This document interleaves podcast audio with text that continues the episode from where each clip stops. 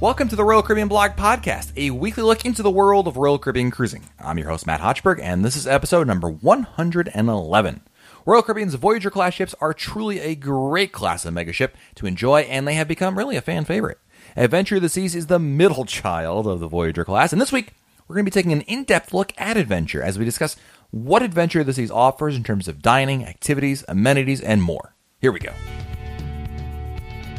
Royal Caribbean has 23 ships in its fleet, and each offers something a little different and unique. It's these slight differences that endear us to a particular ship, and this week we get a chance to talk all about Adventure of the Seas and what you can expect if you're sailing on her anytime soon. Royal Caribbean recently enhanced Adventure of the Seas in 2014, and that has sparked a lot of renewed interest in her, I think. And speaking of enhancing, I wanted to bring on a friend once again who sailed on Adventure of the Seas just a few weeks ago. Back with me again is someone who covers all cruise lines, but deep down, he has a huge man crush on all things Royal Caribbean. It's Don Bucalo of EatSleepCruise.com. Welcome back. Thanks, Matt. I love how you phrased that a uh, crush on Royal Caribbean. That was awesome. Man crush. Yeah, it is true. true. I, I, I will have to admit you were right. We uh, we do have a very special place in our heart for Royal Caribbean. Nice, and of course you just sailed on uh, Adventure of the Seas here, and uh, you know these days uh, it's sailing out of San Juan, Puerto Rico, and you got a chance to get to take a first-hand look, actually, at some of the changes to the ship, which we're going to be talking uh, about in just a little bit. But let's begin with the basics about Adventure Don. She's a Voyager-class ship and was launched back on November 18th, 2001, and like all Voyager-class ships, can accommodate a little over 3,000 passengers. So with that in mind, Don, mm-hmm. what struck you the most after spending a week on Adventure of the Seas? Oh, well, there's a lot, but I think having sailed on Freedom and the Oasis class, and knowing Voyager was kind of the predecessor to those much larger ships, it, it kind of seemed like you got Freedom class or even you know some Oasis class, especially with the upgrades, sense to it, but with men, with much fewer passengers. So it seemed like the ship was more manageable. Um, it never seemed overcrowded. The venue seemed a little bit larger because I think they're probably the same size they are on some of those other ships, but with the fewer passengers, it just seemed like you could enjoy some of the different bars and lounges more because it never seemed packed. Um, so that was one thing we really enjoyed because we get to do everything and never seemed like you were rushed or you were worried about queues and lines. You know, it's interesting because my first Royal Caribbean cruise was on Explorer the Seas, which is a sister ship to Adventure. They're both uh, Voyager class ships. And then I spent many years cruising on Freedom and Oasis class ships. And then I get I went back to Navigator of the Seas just a couple years ago, which is another Voyager class ship. And I think I had the same reaction you used, Don. I, I kind of went on there. and was like, wow, this is really cool. You know, it feels still like those other ships that I'd been on, but you kind of forget almost uh, how. I think you still use the word manageable. It's you know it's it's a it's an interesting size, and you know Voyager at one time was you know among the largest ships in the world, mm-hmm. and these days you know it's pretty much dwarfed by a lot of other ships out there. But it's still a big ship, and it doesn't quite feel like a big ship. No, definitely. We went with some family members who had never been on a cruise, so we didn't want to put them on some you know mega ship, um, but we also didn't want to go on something too small either. We want, and we found this was a great compromise because there were plenty of different activities and things to do, but you could get around. And let's be honest, we all have gotten lost on a cruise ship, regardless of how big. So you might take a wrong turn here or there, but it definitely felt like you could get your bearings straight pretty easily and it still had a nice, good sized Royal Promenade and all the other you know bars and lounges. So definitely um, would highly recommend this size ship, especially for first time uh, cruises, because I think it's the best of both worlds, um, being being its size, but not being as large as even you know even Quantum's a, a good size ship. So no, we were definitely we walked on and we're like, oh, we I think we can handle this. Sure.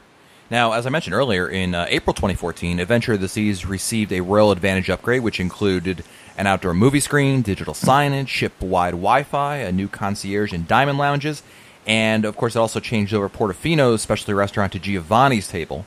Uh, what about these changes kind of struck you, or which ones really stuck out, or which ones did you notice the most, I guess? The digital signage is so key, uh, especially if you're with individuals who don't cruise, because you can find out where you are, first of all. And second of all, if you don't have a compass handy, you can find the activities and, and things to do. So we've we found those to be really useful. We didn't we didn't dine at um, at Giovanni's, but we, we did take some pictures and, and, looked at the menu, and everyone we talked to really seemed to enjoy that restaurant. It's one of the venues we haven't tried yet, so we definitely need to get there. But it felt like that was definitely a good upgrade that people who had tried it really didn't like it. And the movie screen is is nice, uh, especially if you're back from a port day and you just want to chill. They were playing some movies there. They played uh, had a the Marvel Avengers was one night, and they had some other movies there too. But it, what I like it for is when they do activities on the pool deck, like the belly flop contest. They also broadcast it on that giant screen, so no matter where you are, you can get like a perfect view of some of the craziness that happens, especially on the sea days. That's a great point. You know, one of the things I noticed on when I was on Freedom of the Seas, they've had a the movie screen over the pool for quite a while now.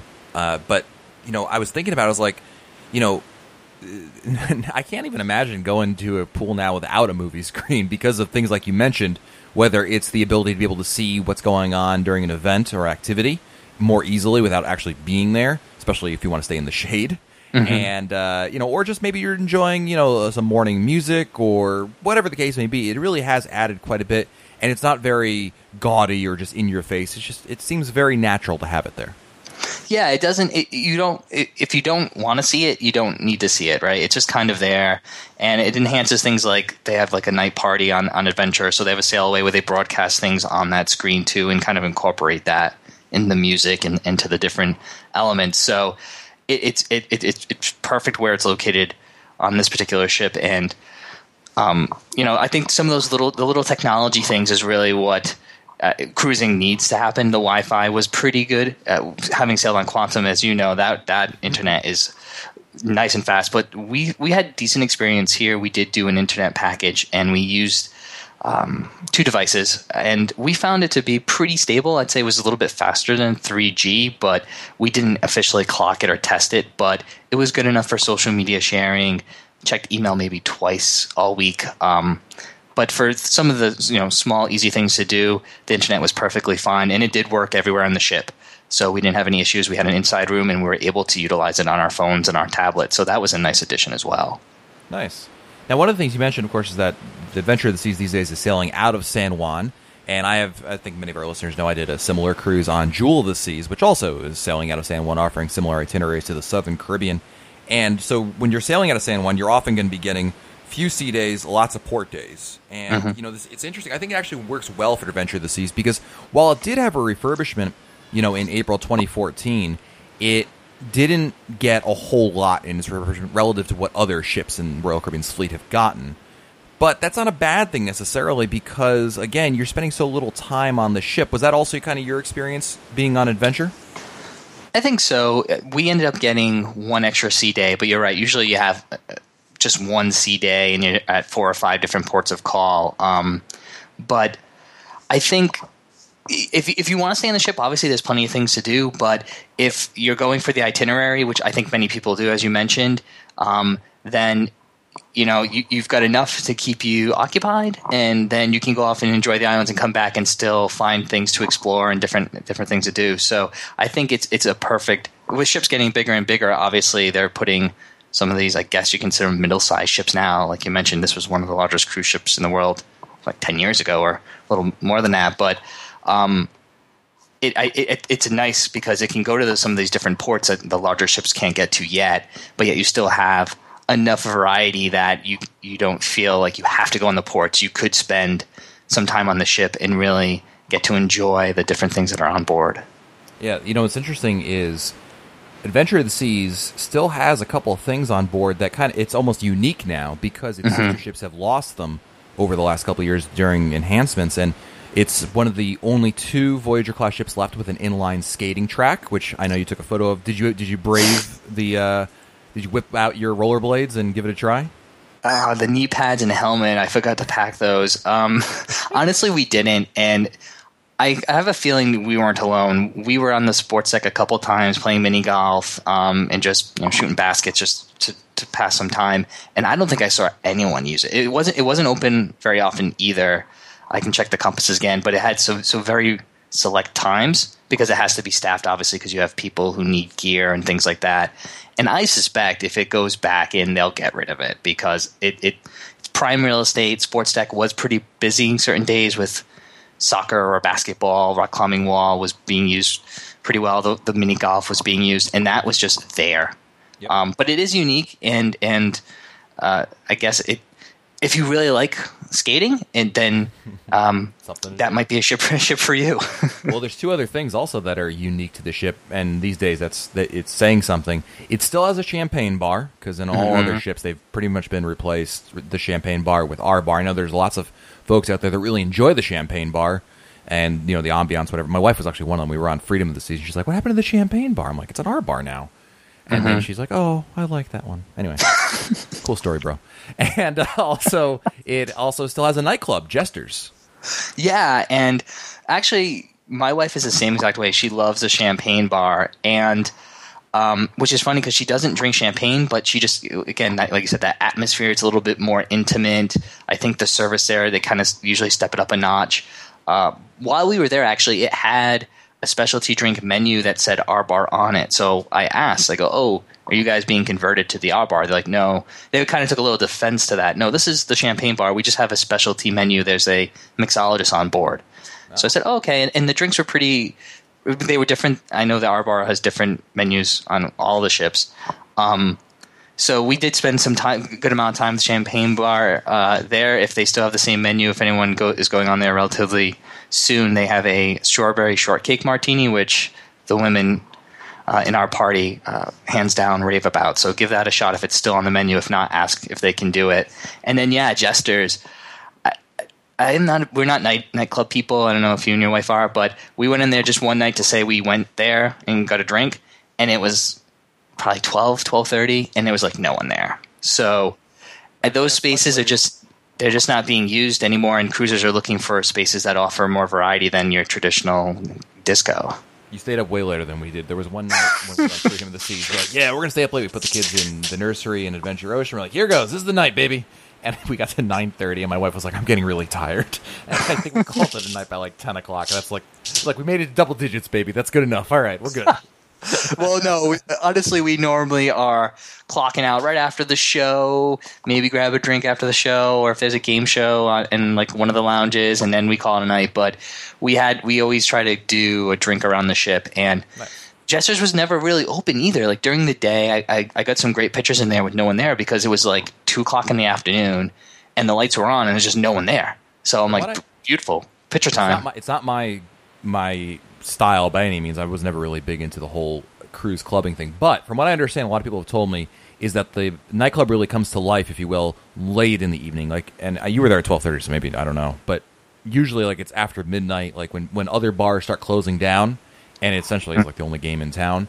It starts to really become more popular. Uh, but that may, of course, every ship is different, and of course, you're also sailing on you know out of San Juan, to a little different clientele than maybe a cruise that's going out of say Bayonne, New Jersey something to keep in mind as well.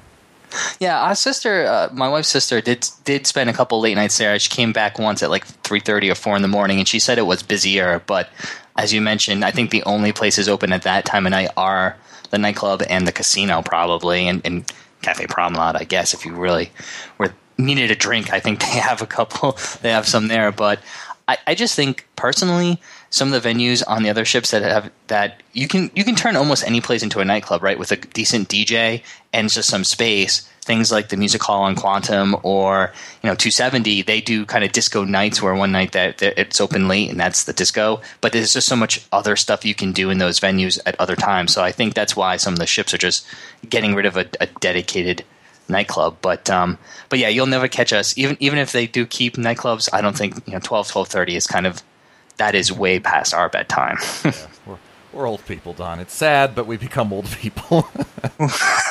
it happens. I, I, freely admit it now. I used to deny it for many years, but I'm an old man now. It's sorry. It's it's come and gone. Um, so one thing I was it was interesting. I was looking through the photo tour that you posted on EatSleepCruise.com, which by the way I'll post a link in our show notes at RoyalCaribbeanBlog.com if you want to go check it out. Very cool stuff. And I'm still jealous, Don. You got some of these photos because Don got all these amazing photos with absolutely nobody in them, and I sent him a message like, "Dude, how did you get photos like this?" Because whenever I try to do this, there's always somebody in the way getting. But you had tremendous luck, so more power to you. Um, but anyway, I saw one of the photos was the Gravity Sports Bar, and this is something I've never seen on any of the Royal Caribbean ship. Can you describe what the Gravity Sports Bar is and what made it kind of special and unique? Sure. Well, the, the, the tip that I gave Matt, so I'll let everyone listening on the tip. We're we're crazy when it comes to photos. So we get on the ship as soon as possible, and instead of going to the to the buffet or the park cafe or anything, we run upstairs, start at the pool deck, and just start taking as many pictures as possible of the venues that usually get popular. And then on off times, we can find you know actually the gravity bar is one where I think we have one person that picture. So I went back another day when they were closed, but the TVs were still on and took pictures. But yeah, the gravity bar was one I wasn't even sure if it really existed because when you when you read other reviews and some things, people don't really talk much about it. But it's it, it's a typical bar. It has the same refreshers menu as say the pool bar or the sky bar, and then it's just walls of TVs. Um, and during given the time of year, there wasn't anything most Americans like to watch. A lot of soccer was on uh, which I like soccer, but it was sometimes not in English, so I couldn't really understand what they were saying. And it's just kind of a little bit more relaxed and chill. People sit, it's a U shaped bar, and the TVs are kind of all around the venue, and it's right on the promenade. So if you there's nothing on the TVs, but you just kind of want that sit out on the promenade and enjoy a drink, you can you can pull up a chair there. So it was a place we I went to a couple times just to have a, a kind of more relaxed drink and see what was going on in the sports world. Interesting. What, speaking of sports, I don't know if, how close you're paying attention. You were going, uh, obviously, the NFL season hadn't started yet when you were there, but mm. I was wondering. You mentioned soccer. Were they showing like Major League Baseball games? Like, were, were American sports being shown there live, or was it the international feed uh, being shown in there? They had a couple. I mean, because they, they, had so many TVs, they did have a couple of different feeds, and we were usually there later at night. So I think it was more international sports. Um, I did see baseball. There was a, a couple people from Pittsburgh, and they they had a Pittsburgh Pirates game on. Um, I think they're in like the playoff hunt, and on, honestly, the Red Sox had an awful season this year. So I've been out of baseball since like July when it was like, yeah, the Red Sox aren't they're not going anywhere this year. So time to get ready for football. But um, they did have a mix of sports. Don't get me wrong. They had a, they had NASCAR. I'm not a big NASCAR guy, but a lot of people they had some NASCAR on one day. So they definitely do try to to appeal to the cruisers if if they can get the game that you're asking for, they'll they'll try to put it on. Now, me and my wife really enjoy Royal Caribbean's ice skating shows because we really think that they're impressive in terms of the combination of theatrics, skill, and music involved. So on Adventure of the Seas, I saw that there's uh, Hot Art Cool Ice. What is the show all about?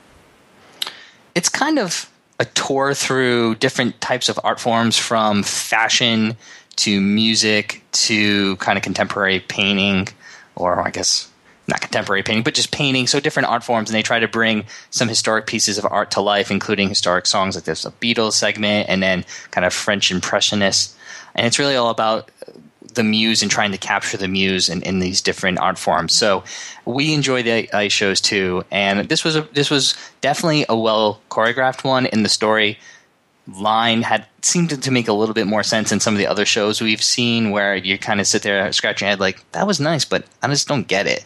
Uh, this one definitely had maybe for us less sophisticated cruisers like myself it definitely had it was easy to follow and they did a really good job. Um, i feel bad for them because it was the last sea day and it was really rough. So the, the outdoor decks were closed so they uh, made the skaters do two shows that day in, in tough seas. So they they did the best they could. But when that ship is moving, I don't care how great a skater you're going to be. It's gonna it's going to be tough to perform. Oh yeah, absolutely. I mean they. They're doing a whole lot better than I can ever do, so I give them a lot of credit for that. Yeah, I can't even walk on the ship, and they're ice skating and doing, you know, flips and all that stuff. So it it was definitely one of the highlights of of the of the cruise as it normally is. So I definitely recommend checking out the show. Try to get there. They did one evening seven and nine, and then the last day was supposed to be one matinee. And like I said, they added a second matinee uh, for the cruise just because there wasn't much going on because the outdoor decks were closed. So here's a quick question for you. Something that I get a lot, and I and I read a lot about people who are looking to do cruises out of San Juan. What was, in your estimation, what was the percentage of people from Puerto Rico, or at least Spanish-speaking people, on board versus English-speaking? Because that's always a concern. When I was on Jewel, I think it was like 20% I estimated were Spanish-speaking there was a lot of live Spanish music on board, which it was nice. It was enjoyable. Uh, mm-hmm. But I think there's some people that kind of always have this concern. I, I mean, it's not going to be like 90% Spanish unless your cruise is different than mine. But what was your uh, experience like? Yeah, no, I, I, there definitely was a noticeable, you know, Spanish speaking presence on the ship. They do do most announce uh, most announcements are always in English, and then for the major announcements, they did always follow up in Spanish with an interpreter if the captain made an announcement or something. We did joke around that they at certain times they play the same music all the time, but there were a couple Spanish speaking songs where even after like I don't even know what the song's about, but you just heard it so much. But honestly, I, maybe twenty percent. I don't know. I, I didn't notice. I mean, they would always say like who's from the U.S. and then who's from Puerto Rico and then who's from Europe. We had a pretty good mix of, of folks from all around the world, and um, it honestly wasn't noticeable to us. besides, like I said, the couple Spanish uh, techno or dance songs that we kept hearing everywhere, but. Um, it was it was nice to have because we could talk to people from all over. We talked to people from Canada. We were talking to people from uh, you know the UK were there, and a couple people from San Juan. So definitely a, a, nice mix of cruises from all around the world. That's great. So, uh, last couple minutes here, Don. What was what are some other things that kind of you wanted maybe we didn't talk, talk about about Adventure of the Seas that are worth mentioning for anyone who's maybe looking to do a, a similar cruise? Sure, I would recommend definitely getting involved in some of the game shows and entertainment that uh, happens in the Imperial Lounge. It's a small venue, but they had some really good trivia there that we had fun with. They do some game shows there that are audience participation. Definitely, you know, try to get to those. They're usually either right before a main theater show or right after. Um, if you're into signature drinks, besides I already mentioned the champagne bar, the Duck and Dog, the pub there has like these beer teenies, which are cocktails made with beer as well as other specialty drinks, and then pub entertainment. That's definitely worth trying out. Even even the ladies tried some some of those unique cocktails and thought they were pretty good. So definitely give that place a shot too. That was one of my favorites. And if you're a beer drinker, obviously that's the place that has the widest selection uh, of beer. I, the menu don't go necessarily by the menu if you like a particular type of beer like i'm a big ipa drinker the IPAs honestly changed almost every day. I think it's just because whatever they can get at the port. But you know, go there, get to know them, and they can suggest beers to you and stuff. So that's another place to definitely check out. Great stuff, Don. Always a pleasure to have you on here. Oh, thank you, man. Well, thanks for having me. All right, time to answer your listener emails. My favorite thing to do every week because we get to talk Royal Caribbean together. And of course, big thank you to everybody checking out this podcast. Man, you guys are awesome. I love it, love it, love, love it. Have I said I love it? Because I love it. All right, first email, seriously, is from Dan Bixler of Riverview, Florida. Hi, Matt. We scheduled dinner at Chops Grill on an upcoming sailing on Enchantment of the Seas. I was wondering if the cover charge only covers one entree, or is it similar to the cover set up at Johnny Rockets, where you can eat with a keep it coming style? I've seen in the reviews that several appetizers being ordered is common. I have not, however, seen the same thing with steaks. I understand that the age, the dry aged steaks are an upcharge, and I would expect those to be a single order item. So, Dan, this is a really good question, and the interesting thing is, I was thinking about it. I was like, I don't think I've ever tried to order more than one entree. The thing is, of course, in the main dining room or in other play other restaurants where uh, entrees are or where it's complimentary, it's fine. I was actually thinking in Chops Grill specifically. I believe what I've read actually from a lot of other people is that there is an upcharge. I think it's like something like ten dollars for additional entrees. But I think in Sabor Modern Mexican, I've ordered multiple entrees, and I'm pretty sure at Giovanni's table, I've ordered multiple entrees. Now, of course, this wouldn't be the first policy the Royal Caribbean's ever put out there that is different from ship to ship and sailing to sailing. So that's not really helping you a whole lot there. I would assume that it's going to have an extra cost. Don't ask, don't tell. Just ask and, you know, say, hey, can I get this steak and the tuna or whatever the case may be, and see if they say anything to you about it. Uh, that's be my greatest advice. If anyone has any good advice about trying to order multiple entrees at Chops, the reason why I've probably never ordered multiple entrees at Chops is because I'm always so darn full from all the amazing food they have there. So one steak usually does it for me. But you never know. I mean, with anything, there's no harm in asking. The worst they're going to tell you is, "I'm sorry, sir, you can't," or "I'm sorry, sir, it's going to cost you ten bucks." And you say, "Okay, no problem at all. I'll uh, I'll make up for it somewhere else." So, good question though, Dan. Thank you. Next, we have an email from Mike Dunphy who writes, "Hi Matt, I have a question about using AT&T cell phone while in St. Thomas. Because it's an American territory, am I able to use my cell phone? Did you have to get an international dialing dialing plan added?" It's a good question, Mike, and the answer is you can use it and you don't have to do anything special. For AT&T customers, T-Mobile customers, and I think Sprint as well. I know for sure Verizon does not allow you to do this. But for AT&T, and to your question, Mike, you can absolutely use it. You just turn it on. There's nothing special to do. Of course, I turn my phone into airplane mode when I'm on a cruise ship. So when we got into St. Thomas on Freedom of the Seas just earlier this summer, I turned the airplane mode off once we were pulling into port, and boom, it just picked it up. And it works just like you do in the United States because, again, St. Thomas is part of the United States, and it works fine. It also, the same thing happens, Mike, if you happen to go to St. Croix or San Juan, Puerto Rico. Again, all American territories, so works without a problem there.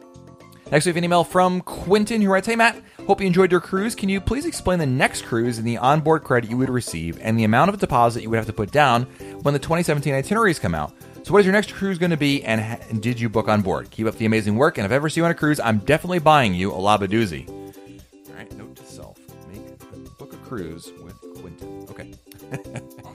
I love the question. So, can you please explain next cruise and onboard credit? So, what Royal Caribbean allows you to do when you're on a cruise ship, and so you're somewhere, you're on, you know, uh, let's say Adventure of the Seas, we just talked about this week. Ah, you're on a cruise ship. Ah, life is good. Ah, all right. And at some point in your cruise, you stop by either the loyalty ambassador's office or the next cruise office, depending on the ship. They may have special offices or not, but regardless, there's a place for you to go. And if you book another Royal Caribbean cruise on board, Royal Caribbean will give you a certain amount of onboard credit.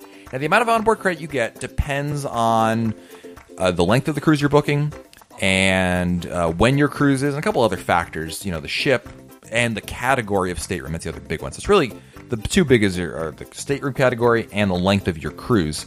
But by doing so, by booking on board, you get additional free onboard credit on top of anything else Royal Caribbean's offering. So let's say there's a particular sale going on, whether it's the WoW sale or it's the BOGO sale or whatever the case may be, you qualify for that. But on top of it, you also get that free onboard credit. And you can either book a specific sailing. You can say, I'm going to book the Freedom of the Seas cruise for, uh, you know, August 2017 on this, you know, August 12th. I don't know if that's a real sailing date, but I'm just picking one out. You know, and you'll book that one and you'll get that. You can also do something called a open cruise booking, which allows you to get a little certificate, which doesn't, which is not tied to any particular cruise. Then you essentially cash it in when you're ready to book. The thing is, Royal Caribbean's really changed up the open bookings over the years, and in fact, the latest changes really reduce the amount, the value of the open booking. So my advice to you is actually just to book a specific sailing, even if you're not sure it's a sailing you're actually going to go on. And just to prove I'm not, I, I do what I preach. I when we were on Freedom of the Seas, I booked a cruise on Harmony of the Seas for 2017 just to get the onboard credit. And I can always change it. You can always change the itinerary and retain the benefits of that onboard booking. So whether or not I actually sail on that one, I don't know.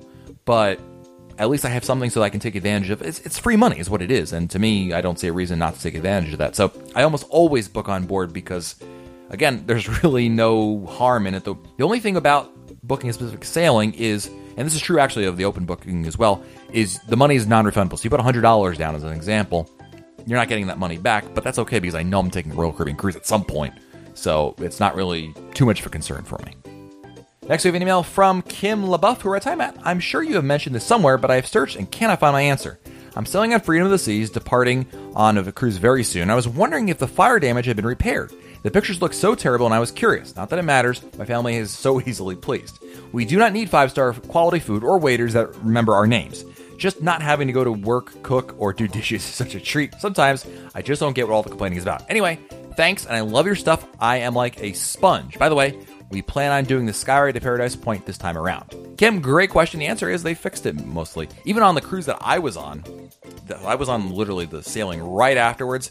You really could not tell. There was a small hole in the top near the smokestack that if you looked for it, you could see that it was there, but I don't think anyone really noticed it. They already painted it over by the time we had sailed, so I think by the time you go, Kim, you'll have no problem, in fact, and I wouldn't worry about that one bit. I mean, it was, I, I gotta say, it was a very much an overblown situation. Look, this is what the media does, right?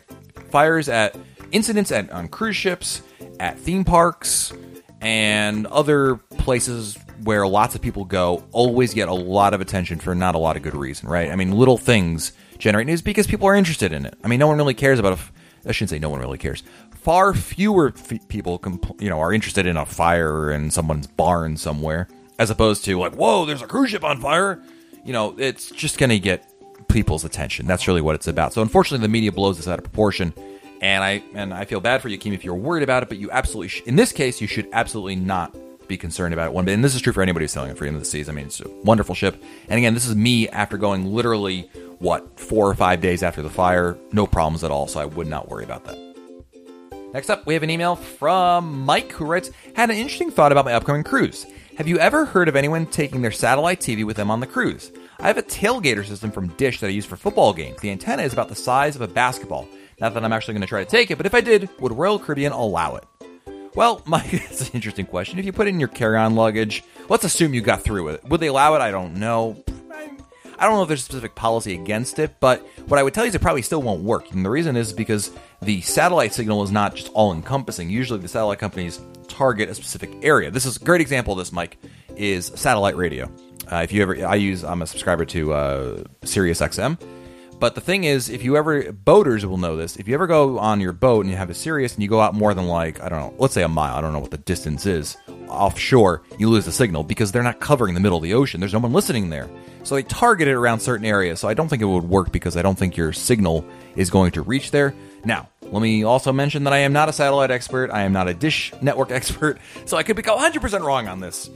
But I don't think it's going to work. And I don't think it would be a lot of bulk for not a lot of benefit. And the other thing, if I'm not mistaken, and I haven't tried this recently, but I don't think their televisions on board take inputs. I think they've disabled a lot of those inputs on the TV or hidden them to the point where it's nearly impossible. Because I think I was on when I was on Quantum this season, I wanted to hook up, I think one of my cameras to, or the computer to the to the TV, or I wanted to see if I could do it, and it was either impossible or or it just didn't work because the ports were disabled. So, kind of keep that in mind if you're thinking that in back in your I'm sure you're not bringing a television with you if you wanted to do it that way. And hopefully, actually, Mike, hearing some of Don's comments about the about the sports bar and adventure this season, kind of maybe will let you know or put your worries to rest about having coverage of certain sporting events. But if you want to keep up with your favorite soap opera, sorry, you might have to wait until you get back home for that one, Mike.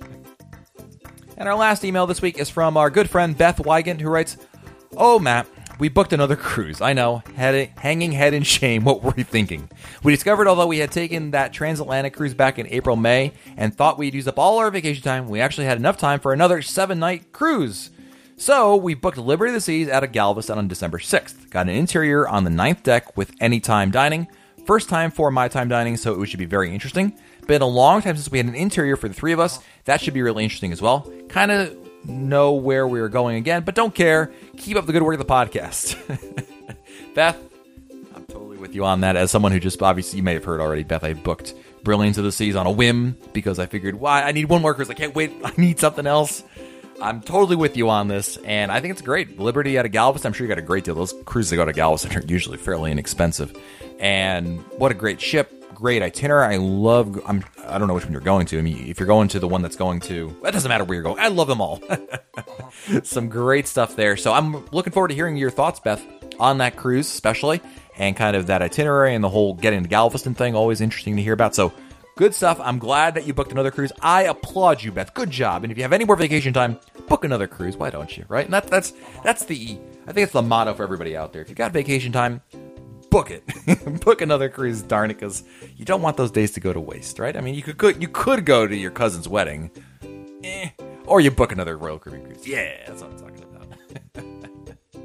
awesome. Well, once again, I want to thank everybody uh, for contributing to this podcast. Thank you to Don for the great stuff. And of course, thank you to all of you who've written in these emails. If you want to hear from you as well. So if you've got a topic, maybe you just booked a Royal Caribbean cruise, let's share about it. Let's talk. I want to hear about the cruise you just booked. You have a question, whatever's on your mind about Royal Caribbean cruising, I want to hear about it. So please send me an email, matt at royalcaribbeanblog.com. M-A-T-T at royalcaribbeanblog.com. So that'll do it for this episode. Until next time, I'm Matt Hochberg, and we'll talk again soon.